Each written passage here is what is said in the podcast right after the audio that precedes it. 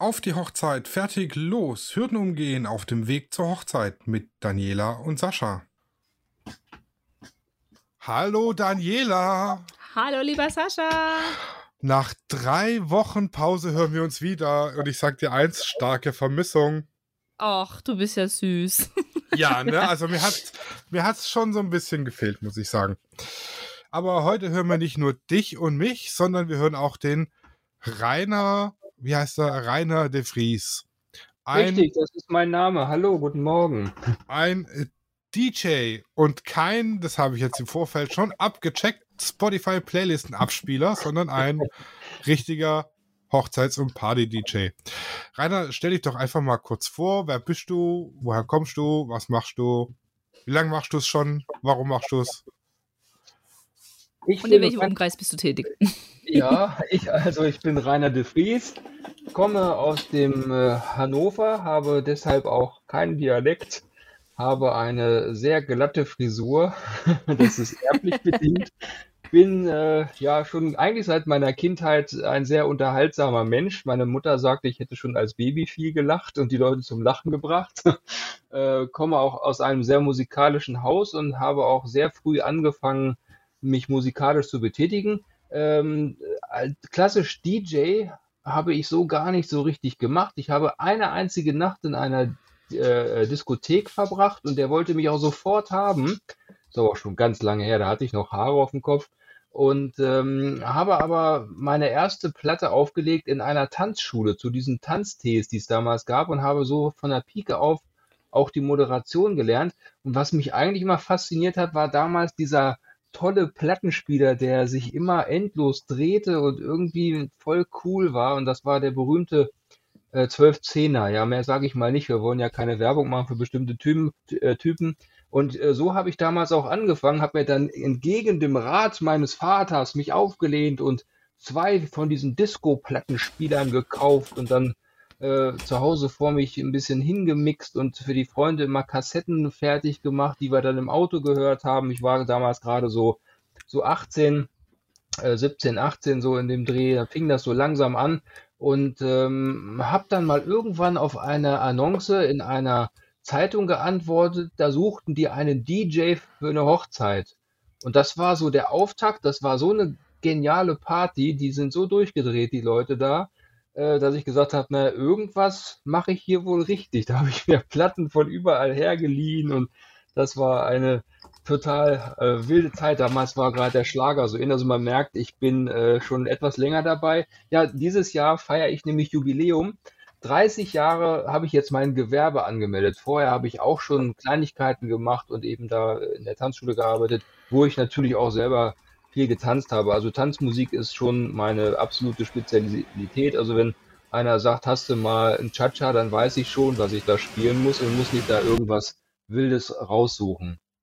Und ähm, ja, äh, habe das dann halt immer weiter ausgebaut. Das war zunächst so studienbegleitend, also dass ich mir so ein paar Euro, äh, D-Mark waren es ja noch, zum Studium nebenbei verdiene.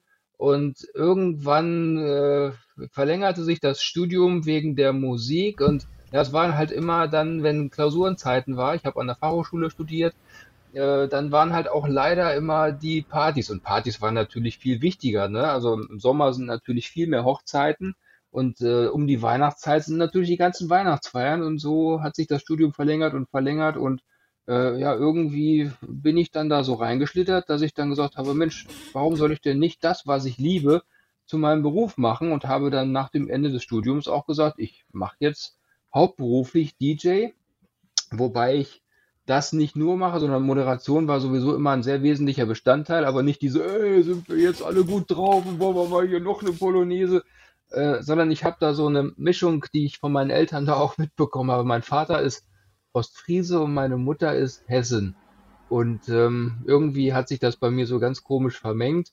Und ähm, es macht mir aber auch unheimlich viel Spaß, mit den Leuten zu arbeiten. Und ich bin aber auch nicht der Profilierungssichtige, der dann unbedingt da den ganzen Abend quatscht. Also ganz im Gegenteil zu jetzt. ähm, sondern ich bin so ein Typ, der einfach, ja, äh, ich habe auch viel Geld halt, auch viel, viel Zeit und Geld in meine Moderationsausbildung investiert und ähm, bin einfach so ein Typ, der gelernt hat, äh, sage etwas, wenn du etwas zu sagen hast, aber sonst halt auch die Klappe. Und äh, das kommt eben verdammt gut an und man muss sich eben in die Leute auch reindenken. Es gibt ja auch immer so verschiedene äh, Arten und Sorten von DJs, äh, gerade heutzutage. Ähm, ich habe das mal so böse genannt auf, auf einer so einer hippen Party, wo ich war der macht hier die, die Amazon-Anspielfunktion. Also da, da, kam alle 30 Sekunden neues Lied. Man hatte kaum eine Chance, das Lied zu erkennen. Da bin ich vielleicht zu sehr oldschool. Ich bin doch eher mal so ein Ausspieler. Ich mische auch gern, aber ähm, ich bin jemand, der die Titel dann auch mal gerne etwas länger spielt, gerade so, so Klassiker. Und äh, bin ja auch jemand, der für die Leute da ist. Äh, zu, zu, mir kommen die Leute nicht, weil ich so tolle Musik mache, sondern ich werde von den Gastgebern engagiert, weil man mir zutraut, dass ich mich in die Menge integrieren kann, in, in, die, in die Feiernden integrieren kann und dass ich mich anpassen kann. Die Leute kommen ja wegen einem Brautpaar zur Hochzeit und nicht wegen dem DJ. Klar, ich habe das auch schon erlebt, dass mal so ein DJ eingeflogen wurde und so. Das ist dann ja was anderes. Aber ähm, ich finde es halt ganz wichtig als Unterhaltungs-DJ, sich eben ein, äh, gefühlvoll anzupassen an die Leute, ein Gefühl für die Menschen zu kriegen und zu wissen, wann man welchen Titel spielt, weil, wie du ja gerade schon gesagt hast, Sascha, DJ Spotify äh, kann ja jeder. Als ich damals loslegte, war man noch der Größte, wenn man äh, CDs hatte en masse oder viele Platten hatte und Wünsche erfüllen konnte. Das ist heute gar nicht mehr im Vordergrund. Jeder Depp, will ich mal sagen, kann heutzutage losgehen und sagen, hey, ich bin jetzt DJ. Dann kauft man sich für 150 Euro so einen Controller, äh, hat sein, sein Handynetz und äh, Spotify, was ja auch gar nicht legal ist bei äh, gewerblichem Einsatz. Und dann sagt man, man ist jetzt DJ. Und der Nachbar meines Freundes, der Tante, äh, dessen Kumpel, der hat das auch schon mal gemacht. Und dann freut man sich, dass der so unglaublich billig ist, ähm, dass man sich damit aber unter Umständen doch sehr die Party versauen kann. Das merkt man dann immer erst hinterher. Nun kann man die wenigsten Partys dann in die zweite Runde schieben und sagen, ach, versuchen wir es nochmal. Und deswegen ähm, ähm, ja, rate ich dann doch immer dazu, mit so einem Menschen sich genau auseinanderzusetzen. Man merkt das immer sehr schnell, ob Leute, die musikalisch aktiv sind, Ahnung haben von dem, was sie tun oder nicht. Also gerade ich natürlich, aufgrund meiner längerjährigen Erfahrung. Aber man muss mal bedenken, dass man mit so einem DJ, wie man ja auch gerne im Volksmund sagt, äh, so circa acht bis äh, vielleicht auch zwölf Stunden verbringt. Also die ganze Nacht und äh, man kann sich die Party total killen mit irgendeinem so äh, semi-professionellen Vollpfosten und äh, gerade bei einer Hochzeit, denke ich mal, ne? Äh, also, will man es doch eigentlich nur einmal machen. Also ich habe schon zweimal, äh, ich werde es aber wieder tun. So, jetzt bin ich aber erstmal fertig mit meinem Eingang. ich ich wollte ich wollt gerade sagen, man merkt deine, deine Moderationsausbildung. Äh, ich komme heute kaum zu Wort. Rainer, jetzt hast du schon was ganz Interessantes angesprochen. Ähm, zum einen eben mit diesen Spotify-DJs, dass das teuer werden kann, weil das ja auch, ähm, wenn man es gewerblich nutzt, ähm, teuer wird. Wen würde es denn, äh, für wen würde es teuer werden? Tatsächlich für den Veranstalter, ist es korrekt? Äh, von verschiedenen Seiten. Der DJ, also das vergessen auch immer ganz viele, ist, äh, ich, steigt da mal so ein Hauch tiefer ein. Äh, viele glauben, wenn man die Kinder glücklich gemacht hat, ist alles erledigt. Äh, so ist es aber nicht. Äh, ähm, es gab da mal so einen so so einen Rundbrief, wenn man so will, für die DJs, wo es dann hieß, ja, meldet alle eure Titel bei der GEMA an und dann seid ihr erstmal frei und ihr müsst dann nur die neuen Titel melden und alles ist schön. Aber bei der GEMA geht es nur um die Aufführung.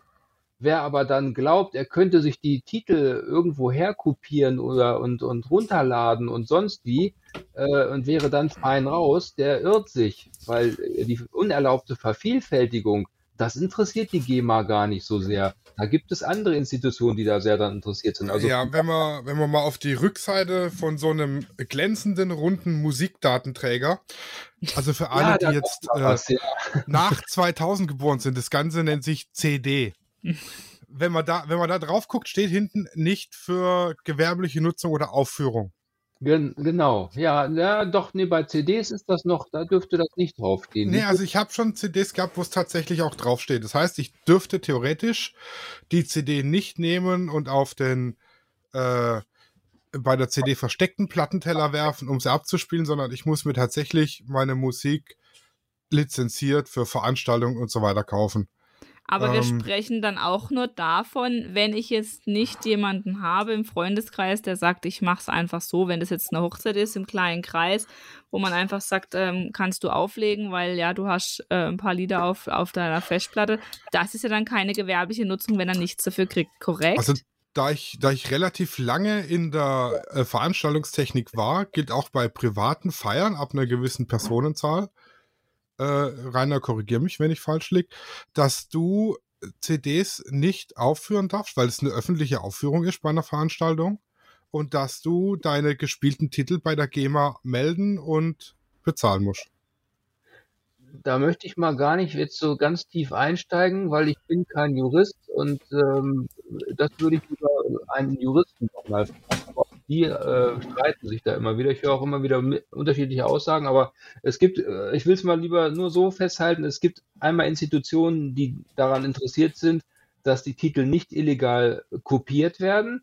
Dann gibt es Institutionen, GEMA, die daran interessiert ist, dass Künstler auch was dafür kriegen.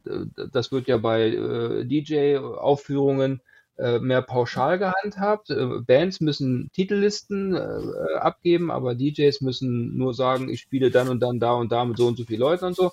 Ähm, das ist die GEMA. Und äh, gut, dann gibt es halt noch irgendwelche Restriktionen, äh, sprich äh, Versammlungsstättenverordnung und sowas. Ähm, das hat aber damit jetzt eigentlich weniger zu tun. Aber wenn jemand ähm, vergessen sollte, seine Veranstaltung anzumelden bei der GEMA, das ist das, was dann die, die äh, ähm, Hochzeiter dann auch interessiert. Also grundsätzlich ist immer der Veranstalter, also die Brautpaare, dafür äh, schon verantwortlich, so steht es auch in meinen AGB zumindest drin, äh, dass die GEMA angemeldet wird. Und wenn man das mal vergisst, ist jetzt auch nicht so schlimm, dann schreibt die GEMA dann eine Rechnung, wenn man erwischt wird natürlich nur, aber die sind manchmal ganz pfiffig. Äh, und äh, die Rechnung ist dann doppelt so hoch wie vorher. Sollte man sich also auch überlegen. Aber umgekehrt haben häufig aber auch die Locations, weil die sowieso Radio spielen oder äh, Musik abspielen, haben die sowieso meistens schon eine Pauschale mit der GEMA, dass man sich da gar nicht so viel Sorgen machen muss. Aber es gibt halt verschiedene Institutionen, die auch dem, der feiert, so ein bisschen die Knüppel oder äh, hinterher äh, äh, Schmerzen bereiten können. Das sollte man nicht so ganz außer Acht lassen. Das heißt im Endeffekt, wenn wir jetzt Zuhörer haben, die ihre Hochzeit selber organisieren, denen würde man auf jeden Fall dazu raten, mit dem DJ oder auch mit der Location zu sprechen, ob da schon was beantragt oder pauschal bezahlt wird oder ob man das bei der GEMA anmelden muss. Genau, in der Regel äh, sollte man einfach die Location fragen, weil die haben meistens schon einen Vertrag. Also ich habe diese GEMA-Frage extrem selten.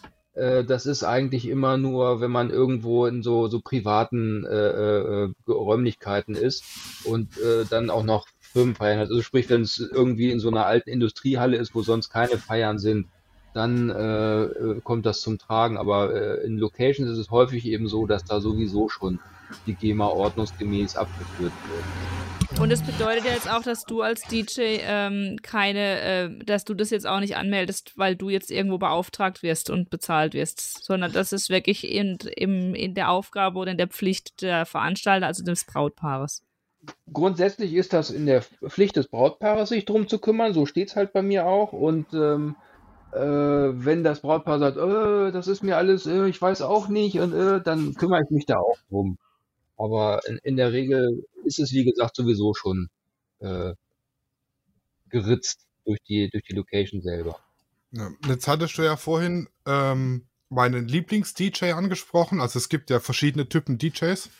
Äh, die einen sind meine die einen mag ich weniger, die anderen noch weniger. Und zu meinem absoluten Lieblingstyp DJ gehört der, der DJ Spotify.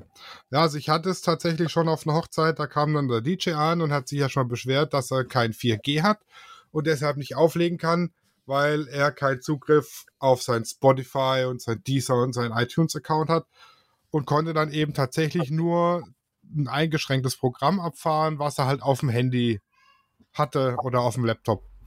Ähm, und da wäre jetzt tatsächlich mein Tipp an die Brautpaare. Klärt im Gespräch oder in der E-Mail oder schon in der Anfrage an den DJ, wie er auflegt, ob er wirklich die Titel als MP3-File hat oder was ich auch schon hatte, da kam der DJ dann mit kistenweise CDs und du hast ihm einen Titel gesagt und er hat sich umgedreht, in die Kiste gelangt und wusste genau, wo der ist. Das ist natürlich eine Mega-Leistung.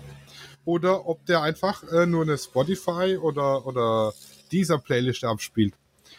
Er hat dann zwar die größte Titelauswahl, aber halt eben auch das Problem, kein Internet, keine Musik.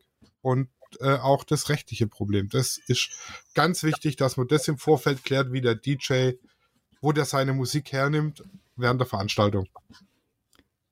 Ja, das war in der Tat äh, auch äh, mein äh, Grund damals, weswegen ich auf MP3 umgeschwenkt bin. Äh, ich hatte auch sehr viele CDs, zum Schluss 1600, und ähm, habe dann eine Lösung gesucht, die zu archivieren, weil auf der Bravo Hit 17 kannte ich vielleicht aufgrund meines Suchens auch, äh, so wie du gerade gesagt hast, so habe ich damals auch gearbeitet. Was, du wolltest hier Kesera, Doris Day, alles klar, dumm quergestellt, hatte man sie. So hat man früher gearbeitet und äh, ja, aber ich wusste, die anderen zehn Titel, die da noch drauf waren, die hat man halt nicht gebraucht, dann wusste man gar nicht, dass man die hatte. Und ich suchte nach einer Möglichkeit, die in eine Datenbank zu packen. Und lustigerweise, das war 1999, 2000, dieses berühmte Silvester, wo alle so Angst hatten, mit der Uhrzeitumstellung. Ich hatte meinen Rechner auch noch einen Tag zurückdatiert. Dieses Silvester war das erste Mal, dass ich mit MP3 gearbeitet habe. Wenn man sich mal entsinnt, äh, dass, da hat noch keiner davon gesprochen. Also ich war immer sehr weit meiner Zeit voraus, habe damals auch sehr schnell von Platte auf CD umgeschwenkt und äh, mit MP3, die haben mich damals alle ausgelacht. Ja, du bist ja bescheuert, das ist ja alles so datenreduzierter Kram, das wird sich nie durchsetzen hör doch mal, die Bässe sind da gar nicht richtig mit dieser Datenrate, bla bla bla. Ja, wir sehen ja, wo wir heute sind. Äh, Leute, die noch mit CDs unterwegs Also äh, wer mit Platten auflegt, der, der, ist ja schon fast wieder eine Kultfigur, wird deswegen gebucht, aber äh, mit CDs, ähm, ja, ist halt ganz nett, aber ist nicht mehr so en vogue und interessant ist eben, aber auch da natürlich wieder, wie lege ich auf, ne?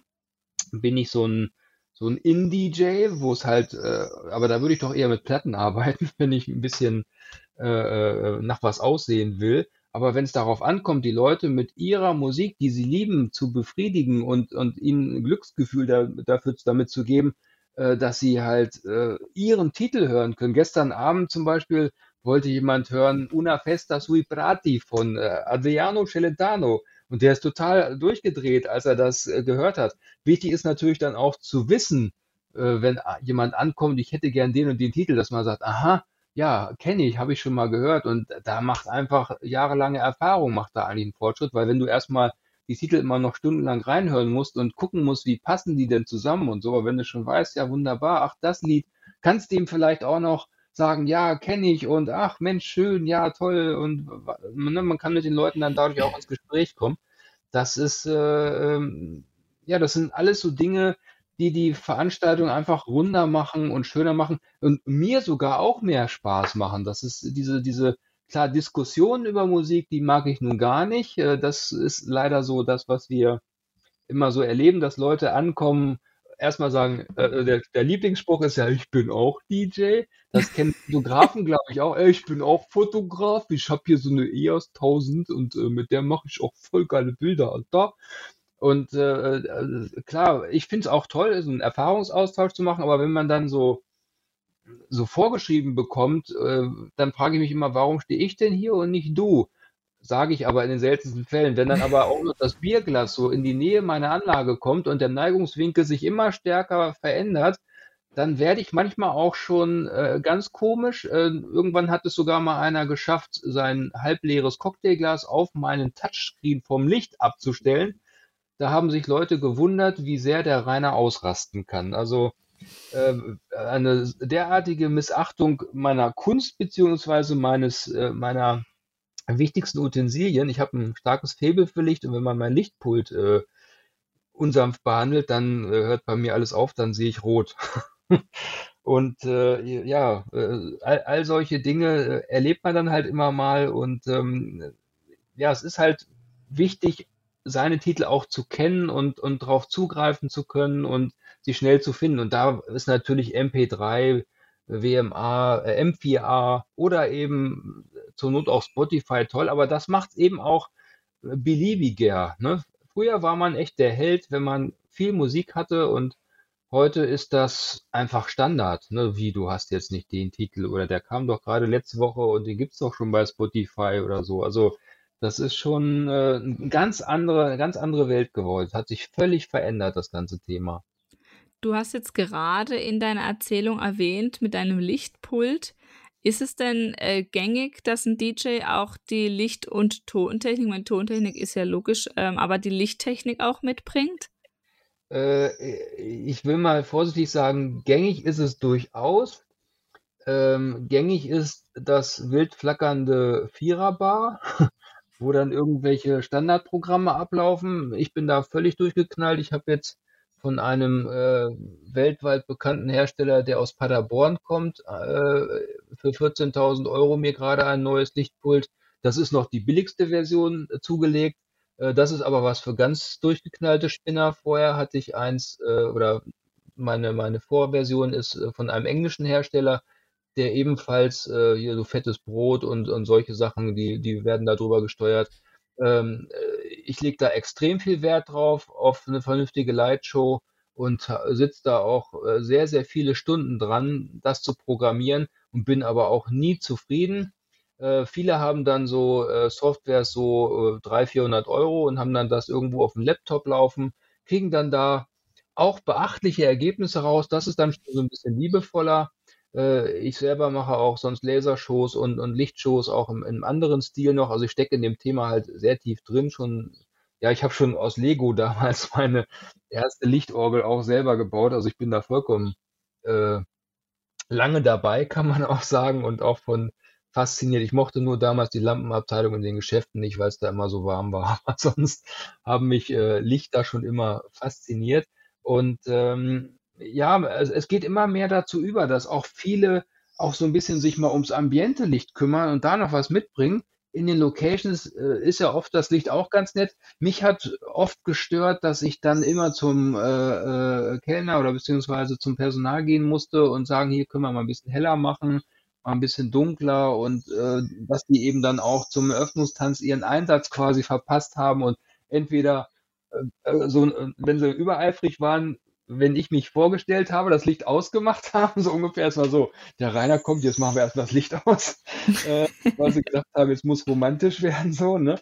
Äh, oder aber eben äh, ja völlig vergessen haben. Und dann, wenn das, wenn der Eröffnungstanz so, gerade wenn es so ein Kuschellied ist, wenn der dann halt so bei gleißender Helligkeit, ich nenne das immer Frosch-Sezierlicht, so kaltweiß am besten noch äh, stattfindet, ähm, äh, Licht wird immer sehr subjektiv wahrgenommen äh, verändert aber eben auch total die Stimmung. Und ich habe auch, wenn ich mit meinen Brautpaaren rede, ich mache immer so ein Kennenlerngespräch, äh, weil es einfach unheimlich schwer ist zu er erklären, was ich eigentlich mache, äh, habe ich auch immer so Beispielbilder, wie so ein Raum ohne Ambiente Licht und mit Ambiente Licht aussieht. Selbst die, die schicksten Räume äh, haben mit den richtigen Lampen, kriegen die nochmal eine extreme Aufwertung. Ich habe manche Locations in Hannover, die gesagt haben, Mensch, Rainer, dürfen wir die Bilder verwenden von dir mit wo die, wo man deine schicken Lampen nochmal an der Wand sieht und so. Und äh, ja, habe ich natürlich nichts gegen, fühle ich mich natürlich auch geehrt. Aber es ist echt unglaublich, was Licht nochmal äh, äh, für Emotionen wecken kann. Das ist, äh, ja, wir sind eben noch Neandertaler und äh, die, der, der Schein des Feuers zum Beispiel bedeutete für uns ja, ah, ich bin wieder zurück in der Höhle, hier ist warm, hier ist äh, safe. Und deswegen lieben die Menschen so diesen Ember- oder orangefarbenen Lichtton. Das, äh, ist total irre. Blau ist kalt, äh, ist nicht so schön und also, naja, aber ich drifte ab gerade. aber das sind so, so, so ganz wichtige Themen, die immer nur so am Rande wahrgenommen werden. Ja, aber das ist auch aus Fotografensicht ein ganz wichtiges Thema, sag ich mal, Licht, ne? Und ja, oh ja. Da Rot hat, Cap ganz besonders, ne? da hat Captain Obvious wieder zugeschlagen jetzt. Ja. Ähm, was ich als Fotograf immer sehr grenzwertig finde, ist, wenn alles Licht aus ist und ich habe zum Brautpaartanz wirklich nur die komische Lichtorgel. Dann habe ich nämlich das Problem, dass die Braut, dann ist sie mal grün, dann ist sie mal blau, dann ist sie mal rot, aber man hat nie, man sieht nie, das ist ein weißes Kleid mit einer hautfarbenen Frau drin. Oder, ja, was heißt Haut, Hautfarbe, darf man ja heute auch nicht mehr sagen. Das ist ja auch gegendert. Mit einem natürlichen Tang. mit einem natürlichen Tang, der Ethnie entsprechenden natürlichen Tang. So. Das ähm, hast du schön gesagt, ja. Ja, ne? Ja, man muss ja aufpassen, nicht, dass mir hier ein Shitstorm lostritt, weil man sagt Hautfarben. Es gibt ja auch keine hautfarbenen Stifte mehr in der Schule. ja, soweit bin ich Ja, noch okay. nicht. Lass uns ein anderes Thema nehmen. aber ich Ähm, ja, aber das ist, wie gesagt, ganz wichtig, dass man da halt auch guckt, dass man zumindest noch so ein gewisses Grundlicht am besten in einem schönen Warmweiß hat, das so ein bisschen zumindest noch einigermaßen zulässt, ein Brautkleid in Weiß und eine Braut natürlich zu fotografieren und nicht, dass sie grün aussieht wie der Hulk oder sonst was. Ja, Und gekonnt, gekonnt blitzen, sage ich dann immer. Aber das, das ist auch sehr interessant, was da manchmal äh, für Aufwand getrieben wird. Finde ich total faszinierend, äh, wie Fotografen da teilweise auch arbeiten mit äh, umfangreichen Blitzanlagen, aber auch mit sehr einfachen und was hinterher dann dabei rauskommt. Da bin ich mal sehr fasziniert, was man auch im Photoshop so machen kann. Aber ich, äh, klar, aber wenn natürlich dann da, ähm, äh, weiß nicht, Extremkuscheling angesagt ist, äh, dann gibt es natürlich am Anfang bei mir auch die Braut in Rot und die sehen ja auch die Leute dann so.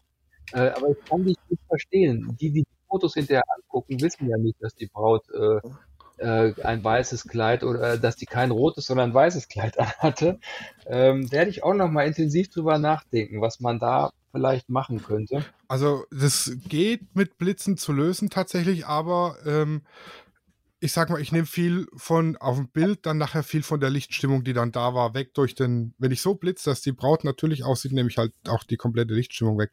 Aber es geht so eine, ich sag mal, gesunde Mischung aus Ambient, Umgebungslicht und äh, Lichtgeblinke von der Lichtorgel, das funktioniert einwandfrei.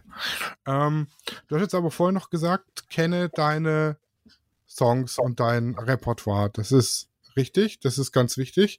Was aber auch wichtig ist, ein DJ sollte auch die Stimmung der einzelnen Lieder kennen. Also wenn ich jetzt hier gerade auf der Hochzeit bin und da läuft hier EDM und so, weil es halt einfach die Leute hören wollen und Stimmung ist, und dann kommt einer und wünscht sich äh, rote Lippen soll mal küssen und ich hau dann von EDM direkt auf rote Lippen soll mal küssen rein, dann habe ich einmal die Stimmung gekillt. Jetzt ist die Frage, wie erkennt ein Brautpaar im Vorfeld oder hat das Brautpaar überhaupt die Möglichkeit im Vorfeld rauszukriegen, ob der DJ ein Gefühl dafür hat, äh, die Stimmung aufrechtzuerhalten oder ähm, genau, weil ich hatte es tatsächlich schon auf vielen Hochzeiten, da waren alle auf der Tanze und zwei, drei Lieder wurde durchgetanzt und dann kam der nächste Song und alle waren weg. Dann hat er die Stimmung gekillt und das hat er fünf, sechs Mal am Abend gemacht. Kann ich Ja. das im Vorfeld rausfinden? Ja, das ist ein, ein sehr schwieriges Thema. Äh, auch ich habe solche Erfahrungen, dass ich denke, oh, boah, da geht's voll ab. Also ich habe zum Beispiel selber auch so ein persönliches Lieblingslied. Als das damals rauskam, dachte ich, boah, das wird voll der Burner. Flawless von George Michael. Das ist für mich voll der Disco-Fetzer. Und ähm, ich habe das damals, glaube ich, zwei, dreimal probiert und der Einzige, der dann tanzen wollte, war ich. und habe es nie verstanden. Und ja, sowas passiert halt. Man nennt das immer Stinkbombenlieder, ne? weil man äh, hat dann das Gefühl, da hat einer eine Stinkbombe auf die Tanzfläche geschmissen. Alle, alle rennen weg, obwohl das doch gar nicht sein kann. Kann immer mal vorkommen. Und es ist selbst für mich auch unheimlich schwer, manchmal festzustellen, ob so ein DJ äh, da nur dummes Zeug erzählt, weil wenn man ma- sich manchmal die Homepages anguckt, denkt man, boah, Wunder was, der hat ja schon hier und da und dort und oh, und dann komme ich quasi schon so äh, auf allen Vieren zu dem angekrochen, um, seinen, um ihn zu huldigen und dann erlebe ich, was der da macht und denke, äh, warte mal, da ist aber irgendwas inkongruent, da stimmt doch irgendwas überhaupt gar nicht, was ist denn das für ein Vollpfosten? Äh, Moderation kannst du dann mal voll vergessen und also es gibt so, so völlige Extremer. Äh, oft kann ich die jetzt aber mittlerweile auch schon an der Homepage erkennen, weil wenn dann schon tausende von Rechtschreibfehlern äh, drin sind und so eine ganz komische Sprache gewählt wurde oder die Bilder extrem, mh, wie soll man sagen, gekauft aussehen, äh, dann merkt man, habt das Problem habt die Fotografen ja, glaube ich, auch, dass äh, manche Fotografen dann Bilder auf ihrer Homepage haben, die sie nie selber gemacht haben, sondern die von irgendwelchen Stocks dann sind. Ja, Äh, das äh, habe ich tatsächlich schon gesehen. Und das ist in meinen Augen beim Fotografen Betrug. Ja, auf jeden Fall, aber da kannst du halt dann, wenn du dann den dann hast, äh, egal ob Fotograf, DJ oder andere Künstler, dann hast du echt ein Problem. Ja. Äh, Ja, ich, ich, ich mache ja, wie gesagt, immer diese Kennenlerngespräche, weil ich eben nichts zu verbergen habe. Und da merkt man ja alleine schon, äh, wenn man sich mit jemandem unterhält, ob das so passen könnte. Ich, es, wir reden eigentlich auch immer ganz wenig über die Musik, weil das ist für mich so ein bisschen selbstverständlich. Und ich komme auch sehr viel, äh, also ich würde mal sagen, so 90 Prozent meines Geschäfts ist Empfehlungsgeschäft. Das heißt, Mensch, wir haben gehört, der hat dich empfohlen und so weiter.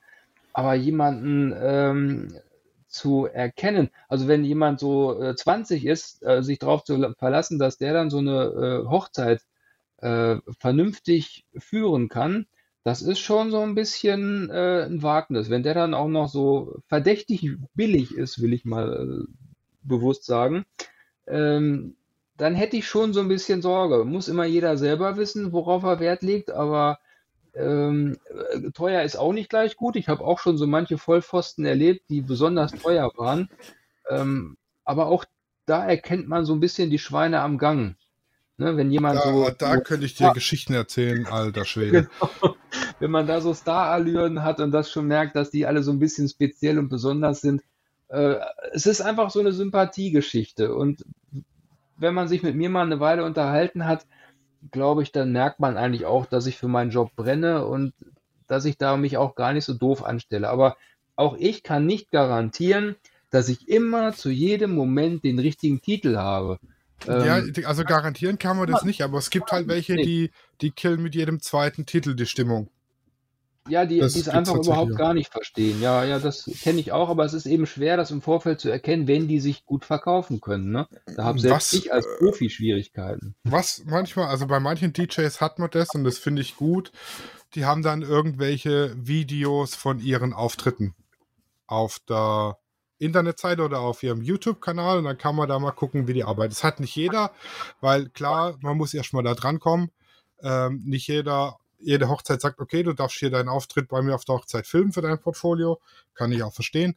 Aber wenn es die Möglichkeit hat, das zu gucken, äh, gebt einfach mal den Namen vom DJ vielleicht beim bei der Videoplattform eures Vertrauens ein. das wäre so mein Tipp.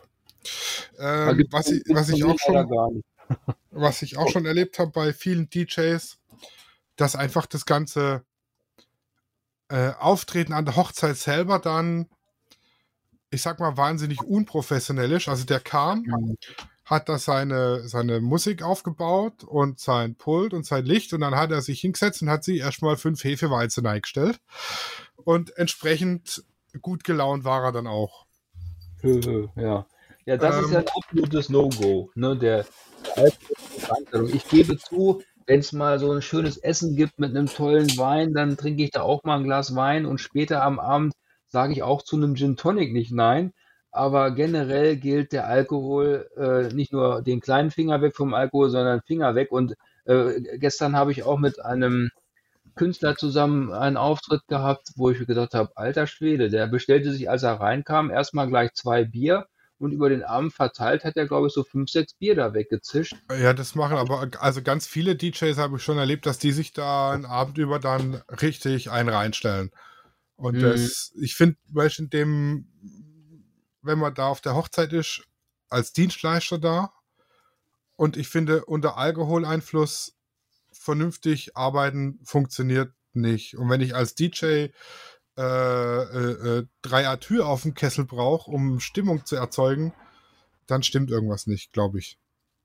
Da hast du ein, ein, schönes Wort gesagt, Stimmung erzeugen. Äh, das ist mir zuwider, will ich mal so deutlich und krass sagen. Ich sage immer, ich bin Stimmungsverstärker. Äh, ich bin nicht der Typ, und das muss man eben auch so abklären mit seinem Unterhalter, will ich mal sagen. Ähm, wie macht man denn Stimmung? Werde ich auch immer gefragt. Was machen Sie denn, um Leute in Stimmung zu bringen? Da habe ich dann auch immer keine konkrete Antwort. Ich sage, ich bin einfach ich und es funktioniert einfach. Ich habe eben die Erfahrung und und es haut hin. Die, die Leute werden einfach so mitgenommen und haben ihren Spaß. Eben dieses Crowd-Reading heißt das ja. Oder ein Kunde sagte eben ja mal auch zu mir, du liest die Leute, aber der Fachbegriff lautet halt äh, Crowd-Reading. Du musst ein Gefühl entwickeln für die Leute und musst dich da reindenken. Und das kannst du eben nicht mit fünf Atü auf dem Kessel. Und äh, es gibt eben diese Leute, die einfach ihr Ding da durchziehen wollen. Und äh, ich nenne das immer Stimmung mit der Brechstange, die dann da kommt. So, jetzt wollen wir. Wenn ich das schon höre, wird mir immer schon ganz schlecht. Das ist wie auf dem Rummelplatz und äh, auch diese, diese ganzen Füllworte. So, jetzt, ja, äh. Er ist ja sowieso äh, total beliebt. Aber wie die teilweise ähm, sich darstellen oder auch die Leute versuchen mitzureißen. Aber das ist eben dieses Versuchen, dieses krampfhafte Versuchen. Und ich muss hier jetzt mal Stimmung reinbringen. Ich sage meinen Leuten auch immer ganz knallhart, wenn die nicht wollen, äh, wenn die mehr Lust haben, auf Beerdigungen zu gehen, die Gäste, die da sind, dann werde ich da auch keine andere Stimmung reinbringen. Ich passe mich da an. Und wenn ich merke, da, da ist eine Stimmung, ich bin nicht der Typ, der, wenn die Polonaise tanzen, dann sagt, so, jetzt wollen wir aber mal hier ein Kuschellied machen, sondern dann versuche ich da natürlich eine passende Musik hinten dran zu finden, dass diese, diese Höhe, dieser Höhepunkt noch länger erhalten wird oder es kommt ein weiterer musikalischer Höhepunkt. Ähm, aber dass ich dann sage, so, jetzt wollen wir mal eine Polonaise machen oder was früher auch beliebt war, äh, ich glaube vor 800 Jahren äh, Damenwahl oder sowas, um hier mal Stimmung reinzubringen. Äh, das ist überhaupt nicht mein Stil und ist auch häufig gar nicht vonnöten. Diese, diese Gewaltstimmung, diese, dieses Ballerige, da kann man sich auch mit Gewalt äh, den, den Alkohol reindrücken, um möglichst schnell, möglichst besoffen zu werden. Und ja. das ist wie, wie, das Ziel. Wie kann ich als Brautpaar dafür sorgen, dass überhaupt Stimmung aufkommt? Mitmachen. Mitmachen, ja gut. Ja, mitmachen. Ja, einfach locker flockig sein und, und eben auch auf der Tanzfläche auch präsent sein und sich aber auch nicht so ein so einen Stress zu machen. Wenn man eben weiß, man hat da einen Profi an der Hand, dann kann man sich auf den verlassen und äh, lässt sich von dem auch so ein bisschen durch den Abend führen und als Brautpaar eben auch die Aufgaben so ein bisschen wegdelegieren. Man hat genug drumherum. Äh, wenn natürlich, gut, Männer sind ja allgemein bekannt als Tresensicherung und Tresenfesthalter. ähm, aber Frauen tanzen eben doch äh, gerne mal und einfach zu genießen und mit dem Musikanten vorher eben mal zu sprechen, welche No-Gos gibt es auch, welche Titel wollen wir auf keinen Fall hören. Das ist eigentlich viel wichtiger, als welche Titel wollen wir hören. Und eben auch mal abzuklären, äh, will denn der äh, äh, wie sieht es denn aus mit Musikwünschen? Ist man dafür offen? Es soll ja äh, Musizierende geben, die keine, keine Musikwünsche annehmen oder das ganz doof finden, weil sie so ihr Konzept fahren wollen. Und da würde ich äh, als Hochzeiter, also, also heiraten, der Heiratende, Rinnen. Äh, ich mag diese neue Sprache total. Ähm, ja, wahnsinnig. Ja, macht, äh, unterbricht noch den Redefluss, aber wir müssen uns noch dran gewöhnen. Äh, ähm, da würde ich dann halt auch so mal so ein bisschen aufmerken und sagen, äh, wir, wir, haben da Leute, die kommen wegen uns her, wie ich schon vorhin schon mal sagte, die kommen wegen uns her, aber nicht wegen dem DJ, die äh, fordern, dass da schöne Musik ist, aber hast du 100 Leute, hast du 100 verschiedene Geschmäcker, was manchmal, das, oh, das ist gut, dass ich darauf komme, was manchmal auch im Vorfeld gemacht wird, weil man es besonders gut meint, dass man schon im Vorfeld die, ähm, die Gäste fragt, welche Musik möchtest du denn an unserer Hochzeit hören? Das ist eine total tolle Idee. Aber man sitzt dann vielleicht so im Extremfall zu Hause, gerade bei einer guten Zigarre und einem schönen Glas Rotwein oder Whisky auf der Couch und denkt sich, oh ja, Sitting on the Dock of the Bay, oh, das möchte ich gerne hören auf der Hochzeit. Aber auf der Hochzeit, äh, Sitting on the Dock of the Bay, spiele ich im Vorprogramm, weil es ist einfach cool. Oder halt so später, wenn so richtig, ne, wenn man da mal, wenn es so in den Flow passt. Aber es ist eben alles andere als ein Partyreißer.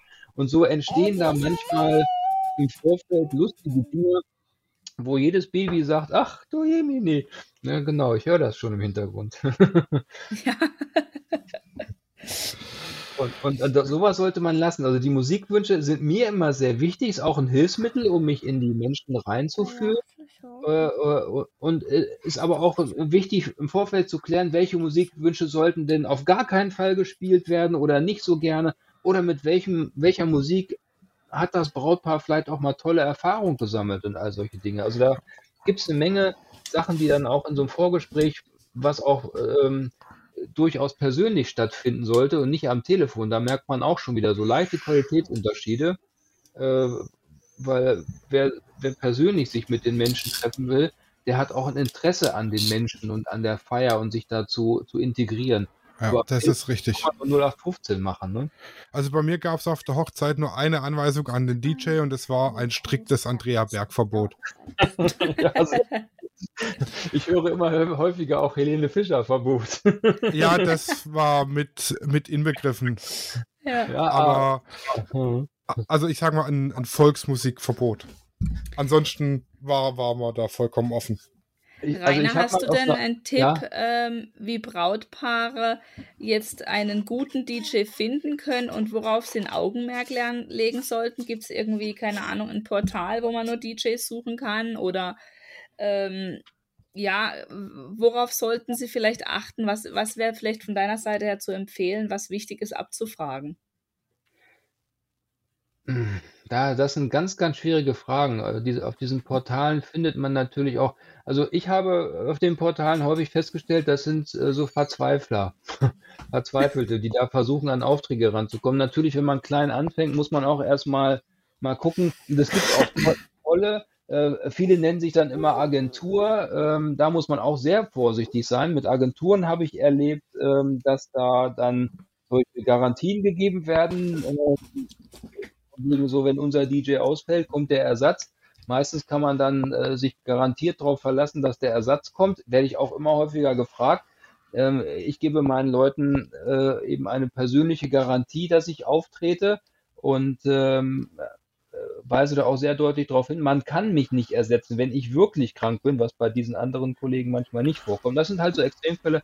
Ähm, wenn ich wirklich nicht mehr kriechen kann und ausfalle, werde ich alles daran setzen, dass ich einen vernünftigen oder möglichst adäquaten Ersatz finde. Ich finde auch keinen Ersatz für das Brautpaar, wenn die Hochzeit aus. Ich habe es letztes Jahr lustigerweise gehabt, nicht nur Corona, sondern auch meine Trennung, dass die Hochzeit nicht mehr stattfand. Das ist dann eben so. Wenn natürlich so einer wie ich ausfällt, das ist schrecklich. Es ist in den letzten 30 Jahren nicht vorgekommen. Ich habe mich immer irgendwie hingeschleppt, war hinterher gesünder als vorher. Arbeit macht, nee, also diesen nicht sagen. Und ähm, es ist sau schwer, äh, einen guten DJ zu finden. Ich habe manche Leute, die einfach völlig äh, traurig waren und konsterniert und gesagt, Mensch, Rainer, warum kannst du denn nicht? Wir wollen da aber unbedingt feiern, das geht nicht anders.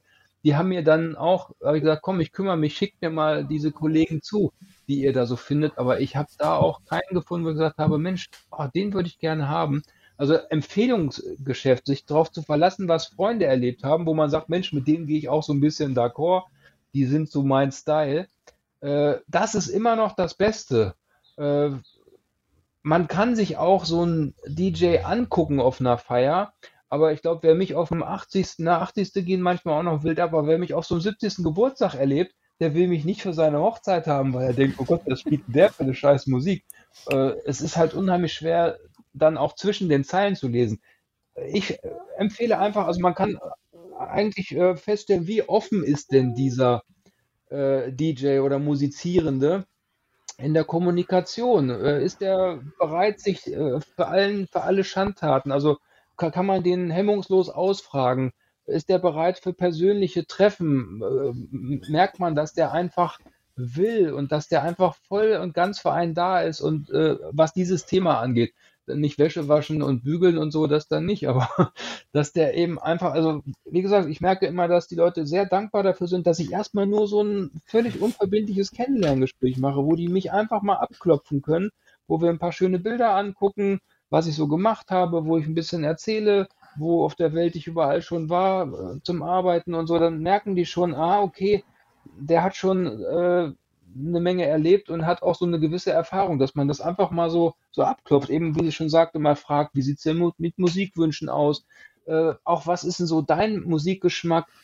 Kannst du dir denn vorstellen, auch äh, völlig Abstruses zu spielen? Ich meine damit jetzt keine politisch angehauchte Musik von Menschen, die so eine von gerne eine Frisur tragen wie ich, äh, sondern so äh, spielst du auch, äh, kannst du auch House spielen, russische äh, Rockmusik, Heavy Metal, Death Metal, äh, Rap, Hip-Hop äh, oder bist du eigentlich von deinem Genre irgendwie äh, eingeschränkt, dass du sagst, nee, bestimmte Musikrichtung mache ich nicht. Sowas kann man mal abfragen und eben auch, ja, äh, how much brain äh, might be your pain? Also wie viel, wenn man sich unterhält, hat er überhaupt was in der Birne oder kommt da nur so eine so hohle Phrasen raus? Ne? Ist das nur so ein Sprücheklopfer? Äh, der nur so eben diesen Schützenfestkram kann? Oder kann man dem auch zutrauen, dass der auch eine vernünftige Tanzeröffnung macht? Traue ich dem zu, dass der die Leute auch mal in den Arm nimmt, dass der eben auch mal was sagt? Sagt er überhaupt was? Solche Sachen kann man dann abfragen und, und eben auch mal bei der Technik nachfragen. Äh, also klar, äh, bei mir ist, äh, ich kann natürlich da gut äh, protzen. Meine Anlage oder mein Equipment, was ich mitbringe, ist ungefähr 60.000 Euro. Das wird, glaube ich, keiner äh, haben. Also so, so ein ganz guter DJ hat so 15.000 bis 20.000 Euro. Dann hat er schon relativ ordentliches Equipment dabei mit ein bisschen Licht und vernünftigen Lautsprechern.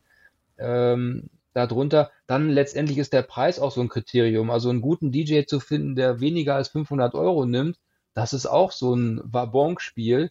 Ähm, also so bei 500 geht's los und 1000 sollte man schon heutzutage, glaube ich, investieren für einen äh, guten Menschen. Und wenn man dann noch so ein bisschen äh, mal nachrechnet, was da für eine Kalkulation hintersteht, dann merkt man sehr schnell, dass man da in dem Bereich sein muss. Ich bin äh, deutlich drüber, aber weil ich eben aber auch noch ganz andere Sachen mache als nur DJ. Das ist ja ein anderes Thema. Aber äh, so 800 bis 1000 Euro, da fängt es dann an, dass die schon dass man sich etwas mehr darauf verlassen kann, dass das ganz ordentliche sind.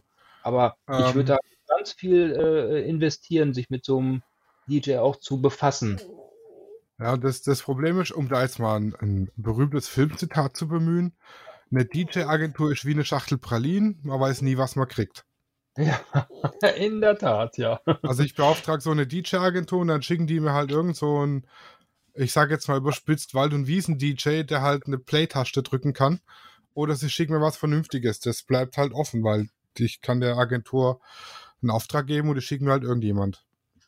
Aber auch genau. bei solchen Agenturen kannst du ja gucken, wie offen die mit dir kommunizieren. Ja. Lernst du den DJ, kannst du quasi Vorfeld auswählen, welchen DJ du haben willst. Suchen die dir einen aus, der zu dir passt, mit dem du dich und dann ist eben aber noch die große Frage, ja, ist das auch der, der da erscheint? Also, und dann gibt es halt auch solche High-Fi-DJs, die äh, noch drei Freunde haben und sagen, ich bin jetzt DJ-Agentur. Und das sind wahrscheinlich die, die du so kennengelernt hast, die ich auch oh, zuhauf. Ja. Ähm, ja, naja, aber lassen wir das. Nee, also es gibt ähm, schon Möglichkeiten, man muss da schon ähm, doch sehr genau nachfragen. Genau, dann gibt es ja auch noch Unterschiede bei der Abendgestaltung, sage ich mal. Es gibt DJs, das hatten wir, der spielt halt einfach seine Musik ab, der hat auch kein, kein Moderationsprogramm, sag ich mal, oder keine Moderation mit angeboten, was für mich vollkommen in Ordnung war. Ich wollte einfach nur Musik. Ähm, da ich selber gern laber, habe ich den ganzen Scheiß gemacht. Und dann gibt es eben DJs, die äh, wirklich eine vernünftige Moderation vom Abend noch abliefern. Ähm, das ist halt auch Geschmackssache vom Brautpaar, sag ich mal. Wenn ihr jetzt jemand wollt, der den Brautpaartanz ankündigt und das Buffet eröffnet und der ein bisschen auch hier mal einen, einen Witz erzählt am Mikrofon, dann müsst ihr halt aber auch im Vorfeld klären, macht der DJ das und wenn ja, macht er das gut? Hat er im Idealfall eine Moderationsausbildung oder ist das einer, der einfach nur äh, seine Musik abfährt und gut? Hm. Genau. Das muss ja, klar, man auch abklären. Das ist wie gesagt Geschmackssache. In der Tat, ja. Das wäre jetzt, also einer, der jetzt hier durch den Abend führt, wäre jetzt für mich nichts gewesen. Dafür laber ich selber viel zu gern. Ja, das ist ja eben auch das Zeichen äh, eines guten Moderators zu erkennen, wenn man was zu sagen hat. Äh, klar, wenn, wenn du auf deiner eigenen Hochzeit durch den Abend führst, ist das ja auch schön. Oder ich finde es äh, aber auch grausig, wenn dann die, die Gastwirte das äh, Zepter an sich nehmen und äh, die Leute dann am besten auch noch auf ihren äh, festen, vorgefertigten Wahn lenken. Es gibt äh, Gastronomen, die sind auch irgendwie, das sind auch so Entertainer, da ist das dann toll, aber manche haben dann so ihren Style und dann werden die Schweine zur Tränke geführt. Das äh, finde ich dann auch immer ganz grausig. Also habe ich aber auch Gott sei Dank sehr selten erlebt. In, in ich hätte am liebsten meine eigene Hochzeit fotografiert, aber ich hatte Fotoverbot. Komisch. Ich habe mir dann ab und zu mal beim, bei unserem Hochzeitsfotograf die Kamera geschnappt und äh, mal eben drauf habe dann einfach so sneaky zwei, drei Bilder gemacht. Ja, ja. Nee, also das schaffe ich schon, wenn ich selber mal gefeiert habe, wobei meine zweite Hochzeit war keine Tanzhochzeit. Bei meiner ersten, äh, da konnte ich mich dann doch davon fernhalten. Äh, selber auch Musik zu machen. Wobei das ein sehr, sehr, sehr guter Freund von mir jeweils ist, mit dem ich auch schon ewig zusammenarbeite und auch mal, äh, wir können uns einfach ideal ergänzen. Sowas äh, habe ich aber in diesen 30 Jahren nur einmal gefunden. In welchem Umkreis bist du denn unterwegs, Rainer? Naja, wenn ich so richtig angeben will, dann kann ich sagen, äh, weltweit, so, so Thailand, Jamaika, Kuba, das waren mal sehr exquisite Events hier für einen großen Reisekonzern, der in Hannover beheimatet ist. Ähm, äh, aber so generell bin ich so in, in ganz Deutschland eigentlich schon unterwegs gewesen. Also bis München runter, oben in, in Glücksburg bei, bei Flensburg nebenan, äh, Köln, die Ecke habe ich auch schon alles gehabt. Also ich bin eigentlich in, in ganz Deutschland schon unterwegs gewesen. Bin natürlich meistens doch im, im äh, hannoverschen Bereich unterwegs. Also Niedersachsen, Hannover ähm, ist einfach manchmal auch wegen der Fahrtkosten natürlich so eine Geschichte. Nun ist das, was ich mache, relativ außergewöhnlich. Ich kenne eigentlich, es gibt noch einen Kollegen in Hannover, der das auch so macht und einen in der Lüneburger Heide aber es gibt wenig, die so ein Programm haben wie ich und ich selbst bin natürlich auch einzigartig. Aber ähm, es ist natürlich doch meistens so, dass man dann schon im örtlichen Bereich bleibt und ähm, aber ich habe vor nichts Angst und bin so ein Typ, der das auch total aufregend. Ich habe ich hab mal eine Tournee, habe ich es dann genannt gehabt. Das war auch äh, TUI, oh, Entschuldigung, Reiseanbieter, ähm, der auch große Schiffe hat. Und da bin ich dann bis Wien runter gewesen äh, habe da in, in der Disco Musik gemacht, weil das war halt, wie gesagt, so eine Partyserie und bin dann am nächsten Tag gleich wieder zurück nach Deutschland geknattert, habe äh, bei Peine äh, eine Party gemacht äh, von absoluten Fans, äh, äh, tagsüber dann am nächsten Tag noch eine Firmenveranstaltung in, in Peine Ost, äh, auch als Braunschweig bekannt, aber als Hannoveraner heißt es Peine Ost, jetzt gibt es wieder Shitstorm.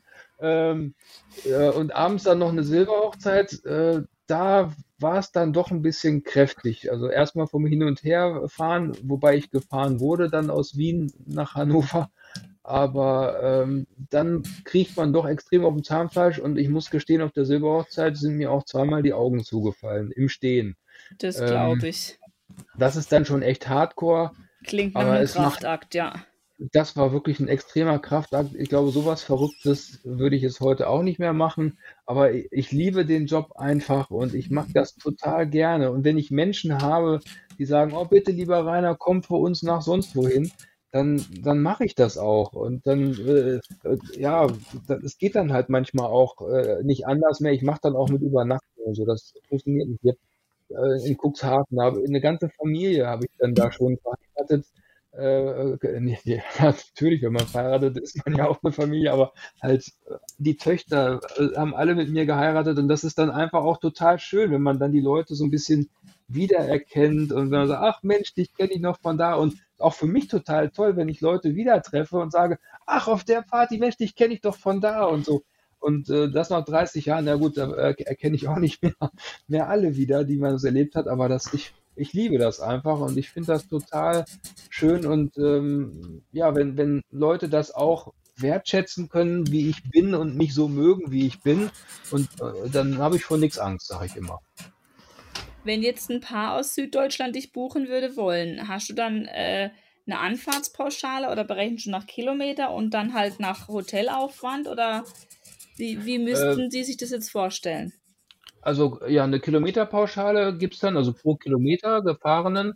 Und äh, bei der Übernachtung bin ich sehr, ähm, wie soll ich sagen, ähm, ähm, äh, anspruchslos. Also da, so, irgendeine Übernachtungsmöglichkeit hätte ich gerne. Auch, da, das ist kein Problem, das macht da genau. ähm, äh, aber ich möchte halt natürlich schon die Zeit, diese gigantische Zeit, die dann dabei drauf geht, die möchte ich schon gerne auch ein bisschen bezahlt haben. Aber äh, ansonsten geht es mir darum, dass ich eben dann aus, aus, Süddeutschland nicht nach Hause fahre, dann nach der Hochzeit noch, sondern äh, da muss ich dann schon übernachten. Denn ich habe schon einige Kollegen in meiner Karriere erlebt, die jetzt nicht mehr leben oder auf der Intensivstation lange gelebt haben. Sowas möchte ich nicht haben. Und äh, ich habe früher dann ich glaube, was war denn das weiteste? Weiß nicht, ich glaube, aus, aus Köln bin ich noch nach Hause oder nee, Berlin sogar bin ich noch nach Hause geknattert morgens. Da war ich aber noch deutlich jünger. Sowas Verrücktes würde ich heute nicht mehr machen. Und du ja, hast ich jetzt stelle gerade mich so auf den Rastplatz angesprochen, und penne dann. ja, Hm. oder so. Du hast jetzt gerade vorher angesprochen, ähm, lass du dir dann quasi ein Zimmer buchen und du gibst dich dann mit allem zufrieden oder sagst du, ich suche raus und ihr zahlt einfach nur? Ja, fünf Sterne plus muss auf jeden Fall sein, Ja, das ne? ist klar. Nein, nein, also da will ich dem Brautpaar dann nicht extra Kosten erzeugen, sondern wenn das Brautpaar sagt, hier bei Pension Müller nebenan haben wir ein Zimmer für dich, ist das okay. Man ist Okay.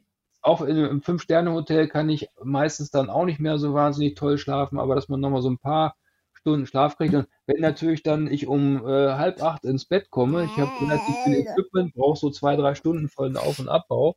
Äh, wenn ich dann halt irgendwann, wer weiß, wann ins Bett komme und muss um acht das Zimmer räumen, ist dann natürlich auch blöd. Also es gibt so Kleinigkeiten, an die man denken sollte, aber wie gesagt, selbst wenn man sagt, hier kannst bei Tante Lieschen dann übernachten, muss man sich nur darum kümmern, dass ich dann auch morgens um fünf bei Tante Lieschen reinkomme. Mache ich auch. Ist auch kein Problem. Da bin ich dann wirklich anspruchslos. Ich bin nur anspruchsvoll bei meinen Partys, die müssen toll sein. Das ist doch ein tolles Schlusswort auch, muss ich sagen, Mensch. Also ich muss sagen, ich habe auch keine Fragen mehr. Du hast wirklich alles wahnsinnig toll erklärt und beschrieben und ich glaube auch, dass die Paare da wirklich äh, sehr viel mitnehmen können. Sascha, hast du noch Fragen? Ich hab- bin wunschlos zufrieden. Ich habe noch äh, einen Tipp für Brautpaare, für ein tolles Buch, was ich von vorne bis hinten gelesen habe. Und ich lese Bücher meistens immer nur von vorne bis zur Mitte oder ein Drittel, aber das habe ich wirklich ganz durchgelesen. Äh, wer heiratet, darf auch Tante, mehr sage ich nicht, weil wir ja keine Werbung machen wollen. Aber das Buch, das hat lustigerweise auch ein DJ geschrieben und der hat das ganz, ganz toll geschrieben. Er hat so zwei verschiedene Punkte, die mir nicht so schmecken. Er sagt, die Hochzeitstorte sollte schon beim Essen mit integriert werden, dass sie, äh, um dann die Feier nicht zu unterbrechen. Äh, das sehe ich doch sehr anders, äh, weil die Hochzeitstorte noch nach dem Essen zu machen, die Leute haben keinen Bock, die, Tor die sind satt, einfach vollkommen satt. Die Torte bleibt dann einfach stehen und verfällt. Ähm, außerdem finde ich, die Torte Mitternacht noch mal einmal kurz so ein runterkommen und äh, dann geht der schmutzige Teil der Party los. Also bis dahin versuche ich immer so anständig zu bleiben und äh, dann kommt Brautstrauß werfen, Torte schneiden und sowas und, und dann ist noch mal so eine halbe Stunde relaxen und dann ist alles egal und dann kommt nur noch der, der Partyteil, wenn man so will. Äh, und was er noch gesagt hat, das äh, tut mir dann so weh, äh, fotografierende DJs wäre ja total doof. Ich habe ihn auch verstanden. Er meinte, er hat einen DJ kennengelernt, der halt gesagt hat, ich bin auch Fotograf und hat nebenbei das auch noch alles voll äh, abdecken wollen. Also Hochzeitsfotos, tralala. Und das funktioniert halt nicht. Das, das geht nicht. Äh, es ist, so wie ich das mache, schon extrem stressig, aber eben auch extrem lustig, äh, weil ich immer aktiv bin mit den Leuten und auch äh, arbeite, weil ich die Fotografie ja auch als, als äh, Unterhaltung mit nutze, aber eben nicht den Fotografen ersetzen will. Ich habe schon oft gehabt, dass die Fotografen auch zu mir gesagt haben, Mensch, toll, Rainer, dass du dich um die Gäste kümmerst, so haben wir Zeit für unser Brautpaar und, und konnten da tolle Fotos mit denen machen. Und so sehe ich das auch als Zusammenarbeit. Ich zeige auch Bilder vom Fotografen und die, die ich mache, natürlich auch. Und darum geht's mir, um die, um die Unterhaltung. Und äh, deswegen habe ich das ihm auch nicht so übel genommen, dass er ja eigentlich mich da auch mit meinte. Ähm, aber ich bin eben nicht dieser äh, Massenknipser, der dann da drauf losballert und da kommt nur Schrott bei raus, sondern ich habe da eben auch gewisse Ansprüche und eben auch einen ganz anderen Anspruch, wenn ich die Fotografie zur Unterhaltung einsetze. Ja, So. das sehe ich tatsächlich auch kritisch. Ein, ein, äh, DJ, der gleichzeitig eine Hochzeitsreportage macht. Mhm. Wenn ich jetzt so auf der Feier so ein bisschen die Gäste fotografiere, okay, aber so eine Hochzeitsreportage als Nee. DJ noch mitzumachen, Nee, das ist verrückt. Irgendwo hört es auf. ich kann einfach nicht alles gleichzeitig machen und beides in 100% Qualität abliefern, sage ich mal. Nee, das ist Nee. richtig.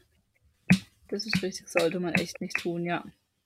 Genau. Das sind dann auch Ja. die Verzweifelten, die versuchen auf jede er- erdenkliche Art irgendwie einen Auftrag zu kriegen. Ich mache eure Hochzeitsreportage und eure Musik gleichzeitig.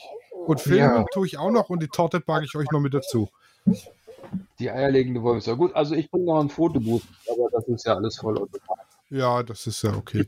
Ich bin Aber froh, wenn jemand die mitbringt, dann brauche ich meine nicht mitschleppen. Ja, das ist immer, also auch da bin ich immer relativ äh, aufwendig, was ich da teilweise an Bildern immer sehe, wenn dann doch mal jemand eine andere Fotobox irgendwo her besorgt, boah, die, die Bilder vorne sehen aus wie Geister, die Menschen sehen aus wie Geister, knalle weiß, die, der Wand, die Wand ist schwarz und äh, oder nur drei Sonnenbrillen und fünf Perücken.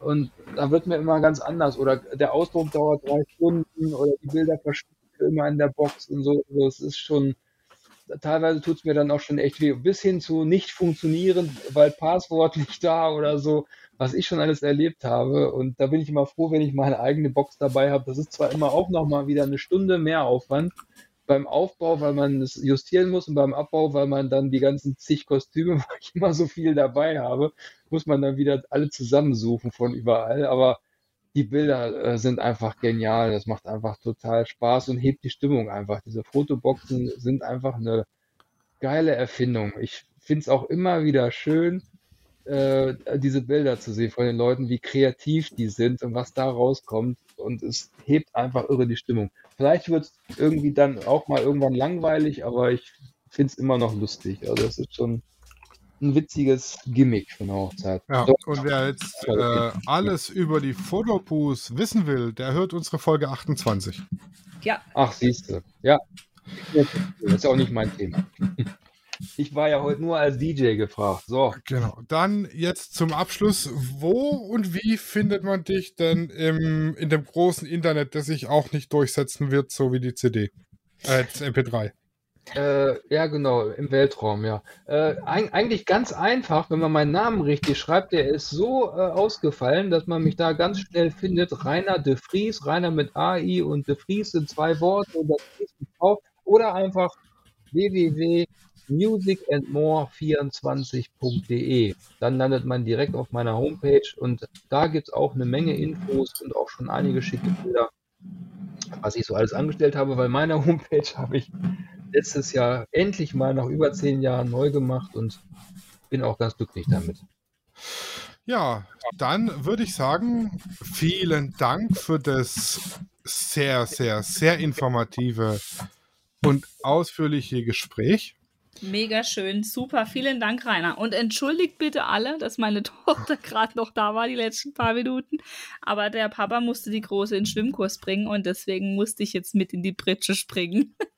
ja, kein Ding. Alles klar. Ja, das habe ich sehr gern gemacht und fühle mich auch sehr geehrt, dass ihr mich da angesprochen habt und äh, wünsche euch weiter viel Erfolg und äh, ja, möge die Arbeit nicht zu viel werden. So ein Podcast ist ja nicht mal eben schnell gemacht, da hat man doch eine Menge mit zu tun. Und, das äh, stimmt es war mir eine Ehre, euch da wenigstens mit Wort zu unterstützen. Super. Das freut vielen, uns. vielen Dank, ja. Und Ach, wir alle anderen hören uns nächste Woche wieder. Bis dahin viel Spaß beim Planen und bei der Vorfreude auf eure Hochzeit. Ciao. Tschüss. Tschüss. Auf die Hochzeit fertig los ist eine Produktion von Lichtwerke Fotografie in Zusammenarbeit mit Loana Hochzeitsplanung. Neue Folgen immer mittwochs überall, wo es Podcasts gibt.